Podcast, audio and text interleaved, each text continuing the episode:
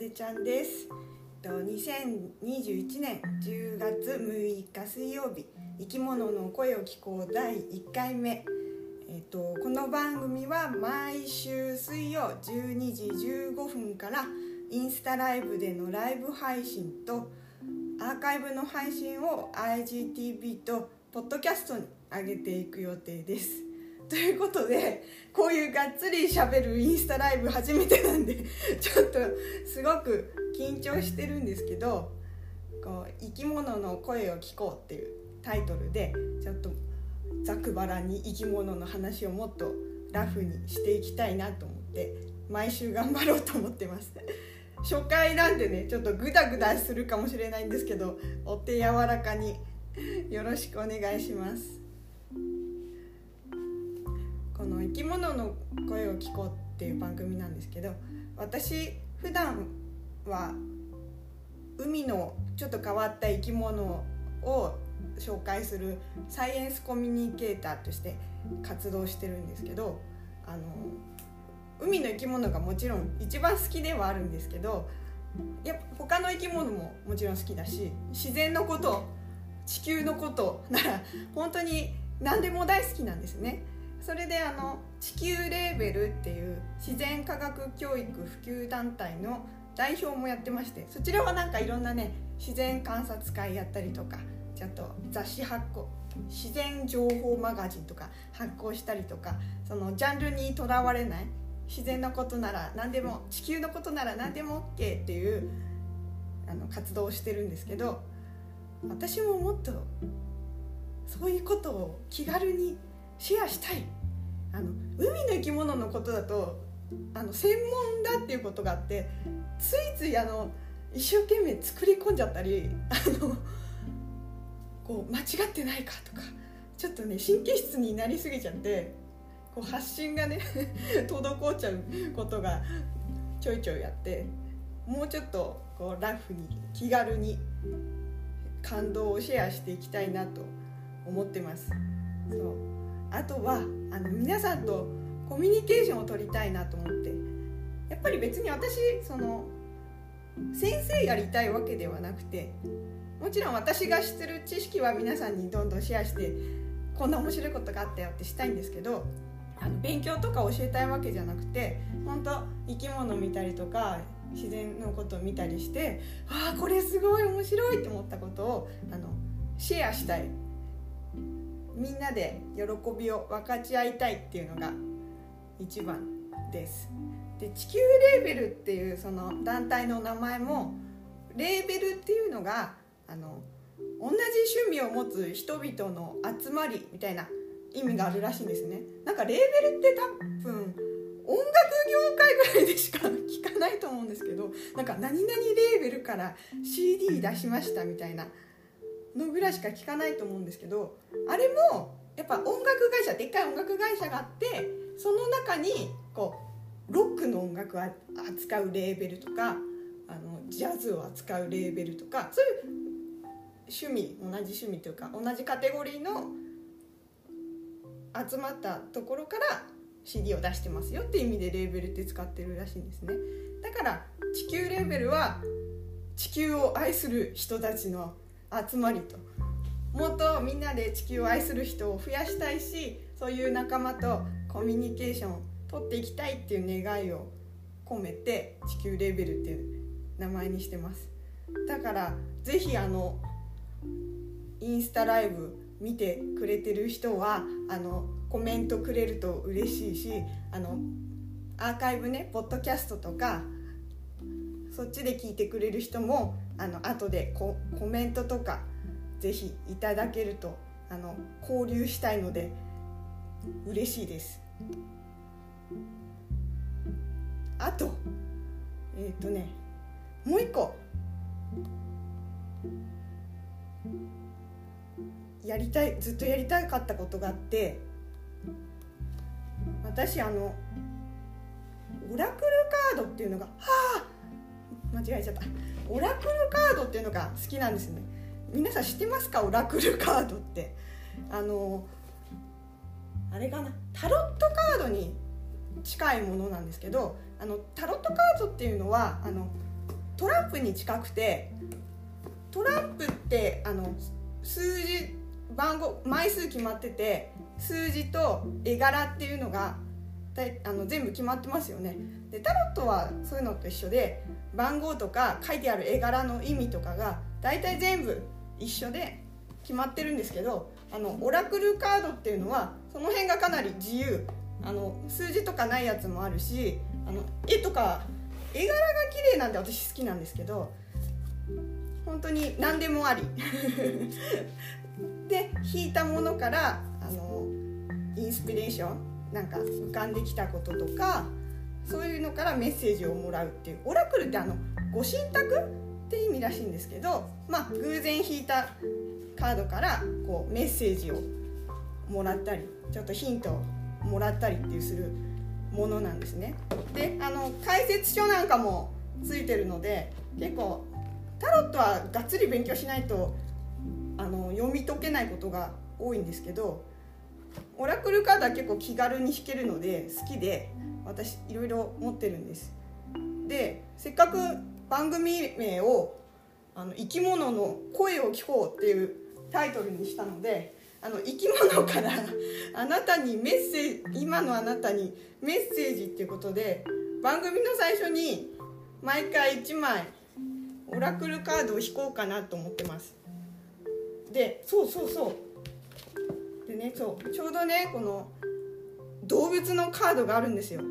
めちゃくちゃ絵も綺麗で気に入ってるんですけどなのでこのスピリットアニマルオラクルっていうカードから1枚今の私にあなたに必要なメッセージをくださいということで1枚引こうと思います。何が出るかなって。じゃじゃん。あ2枚出た。2枚出た。えっ、ー、とねオウムのカード。綺麗ですね。羽ばたいてます。オウムのカードとリザードスピリット。トカゲさんのカード。かっこいい。なんかねどっちもね羽を広げてる。あそう。リザードもねこれトカゲなんだけど絵がドラゴンみたいになっててな絵で羽が生えてる。すごい。なんかどっちも飛び立てそうな感じ。でオウムさんの方は「Watch your words」って書いてる。言葉を見る？でリザードスピリットの方は Dream the world into being おなんかやっぱり始まる感じですかね。飛び立つ感じ。あ今日新月だしね。そう。今日ね始めたのは今日新月なんですよ。そう新月物事を始めるのにいいっていう話なので今日からこの番組始めました。えー、じゃあ解説読んでみよう。まず38番トカゲの方から。トカゲのスピリット夢を実現しましょう。いいですね。私まさに今夢を実現してる感じ。そう結構前からやりたかったんですよこういうの。ラジオポッドキャストやりたいなって思ってて。そう。でもあのインスタライブの方がこう交流ができるなと思ってどっちもやることにしました。ね。はい。あなたが日光を浴びながらこれからしてみたいことや自分の理想の姿を想像したのはいつでしたか？トカゲのスピリットはあなたの豊かな想像力を駆使して新しいことを夢見てほしいのです。少しペースを落としてみましょう。目をつむり頭の中でアイデアを自由に思い巡らせばインスピレーションが湧いてきます。あなたはどんな夢を追いかけますか？創造主をパートナーにして自分の可能性を信じまずは自分の想像の中で夢を実現し次に現実にしてみましょう。想像しているうちにあなたの夢がはっきりと見えてきます。そのためにするべきことも自然に分かってきます。漠然としていたものが形になり始めます。夢を見て実現しましょう。創造主はあなたに大きな夢を見てほしいのです。いいですね。本当私本当に今日 夢をちゃんと形にし始めた。嬉しい。皆さんどうですかね？なんか思い当たることありましたかね？じゃあ次2枚出たので今日は。次オウムのスピリット。綺麗でしょ絵が。あなたはあ言葉に気をつけてくださいだって。あだからさあれだよ。ポジティブなことを言おうよってことだよね。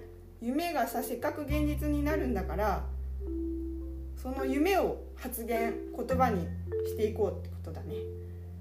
あなたはどんな言葉を自分にかけていますか？どんなメッセージを繰り返していますか？それはあなたを勇気づけ自分の強さと可能性を信じさせる言葉ですか？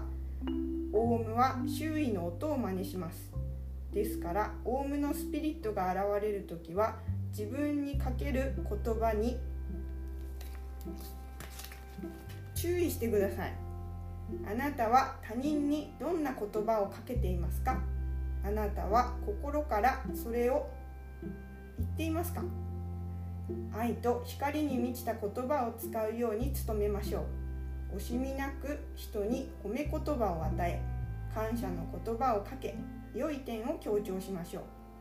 あなたの愛のこもった癒しの言葉は世界中に届いて騒音を消し去り皆に良い影響をもたらします。あなた自身もパワーや喜びを与えてくれるような言葉を聞くようにしましょう。そしてあなたもその言葉を口にしてください。それは魂を育むでしょう。あなたの言葉通りの世界をあなたは体験するでしょう。言葉は大切です。ですからあなたの気持ちを高め他人を鼓舞する言葉を使ってあなたの周りにある美を再確認しましょう。だってうんさっき言った通りだね。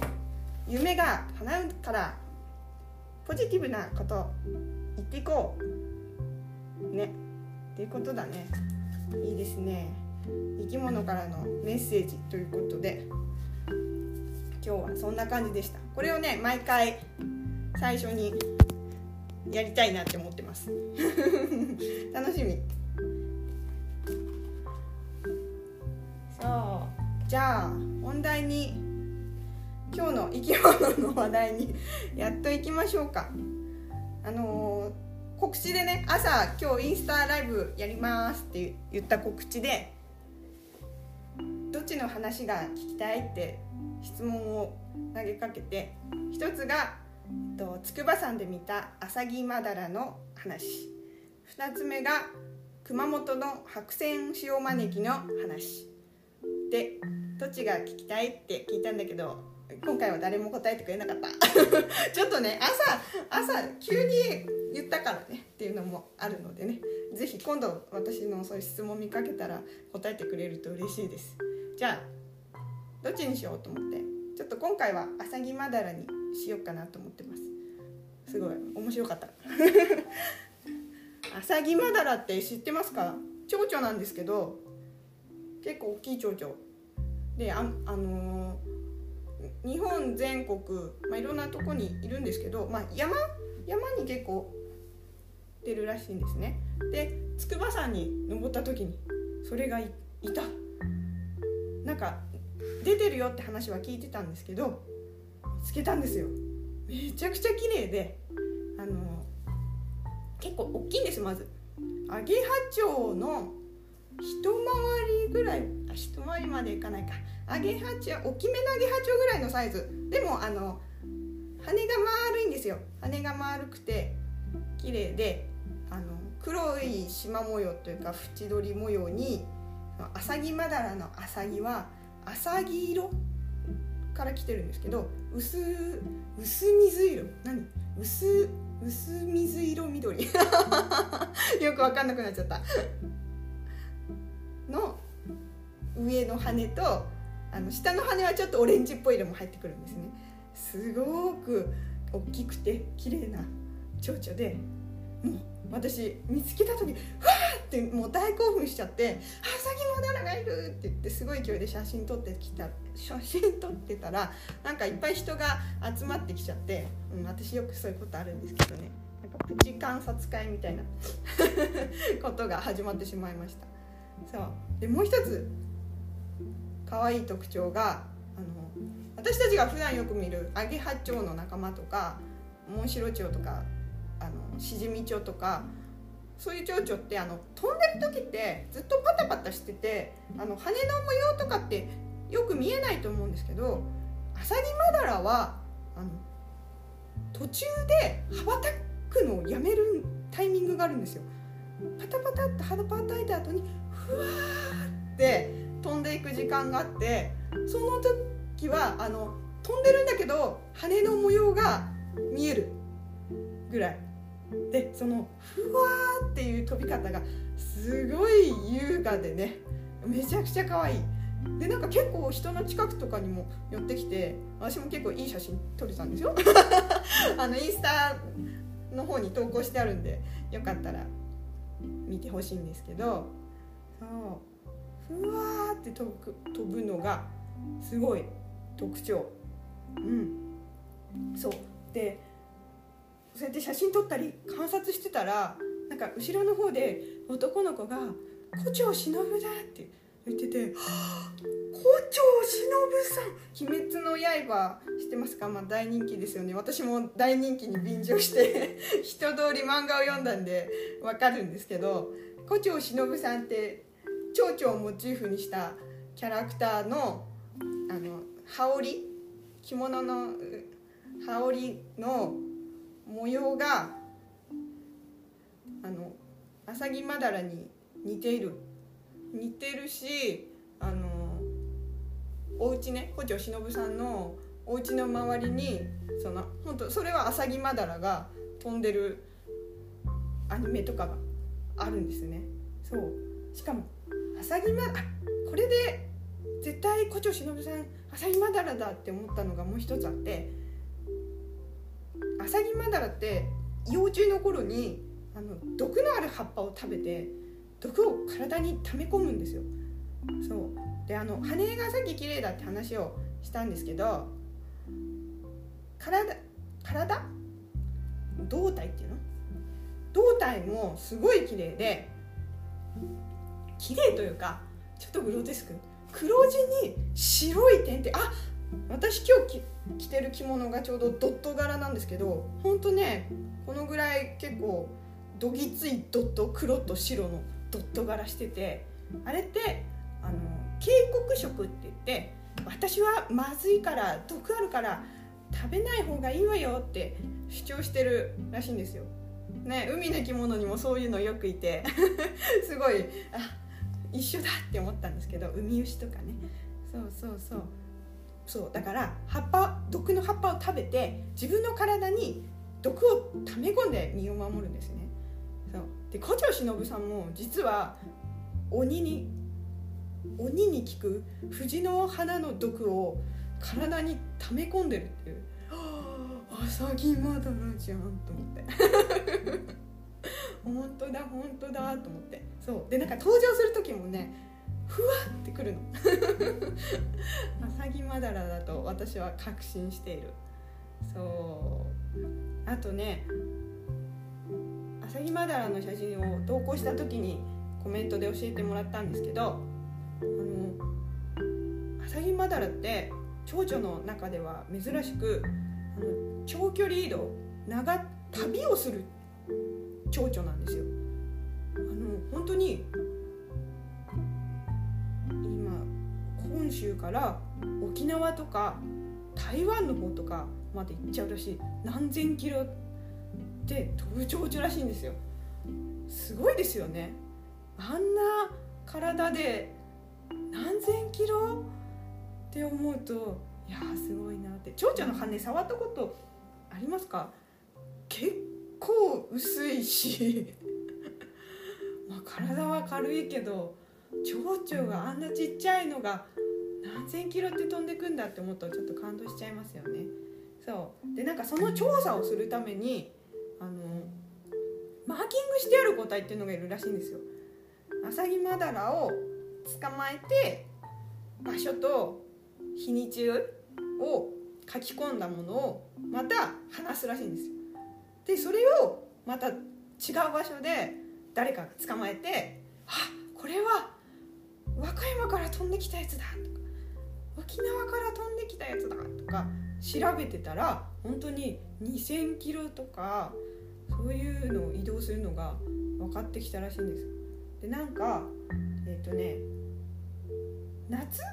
春から夏に南の暖かいとこからこう本州の方北海道にもいるらしいんですけどの方まで飛んできてこっちで過ごしたり卵産んだりこっちで生まれたりしてで秋今ね秋頃になると南に行くらしいです今度。だからあの今ねニュースとかいろんなとこで上がってるんですよ。アサギマダラが寄り道しに来たとか。そうそうそう。今多分だからちょうどご飯食べながら移動してる時期で筑波山にもまさに来てくれてるんじゃないかなって思うんですけどそうそのマーキングしてある答え見てみたいってそのコメントでくれた人がいて私そんなの知らなかったから「えそんなのいるんですか?」って言って初めて知ったんですけどいやこれはちょっと見てみたいですよね本当。なんか遠くから飛んできた答えに出会ってみたいですよね。いやーすごい。当に。でなんか大体あの来るお花が決まってるみたいでフジバカマってやつと砂引き草ってやつとあとあのアザミの仲間？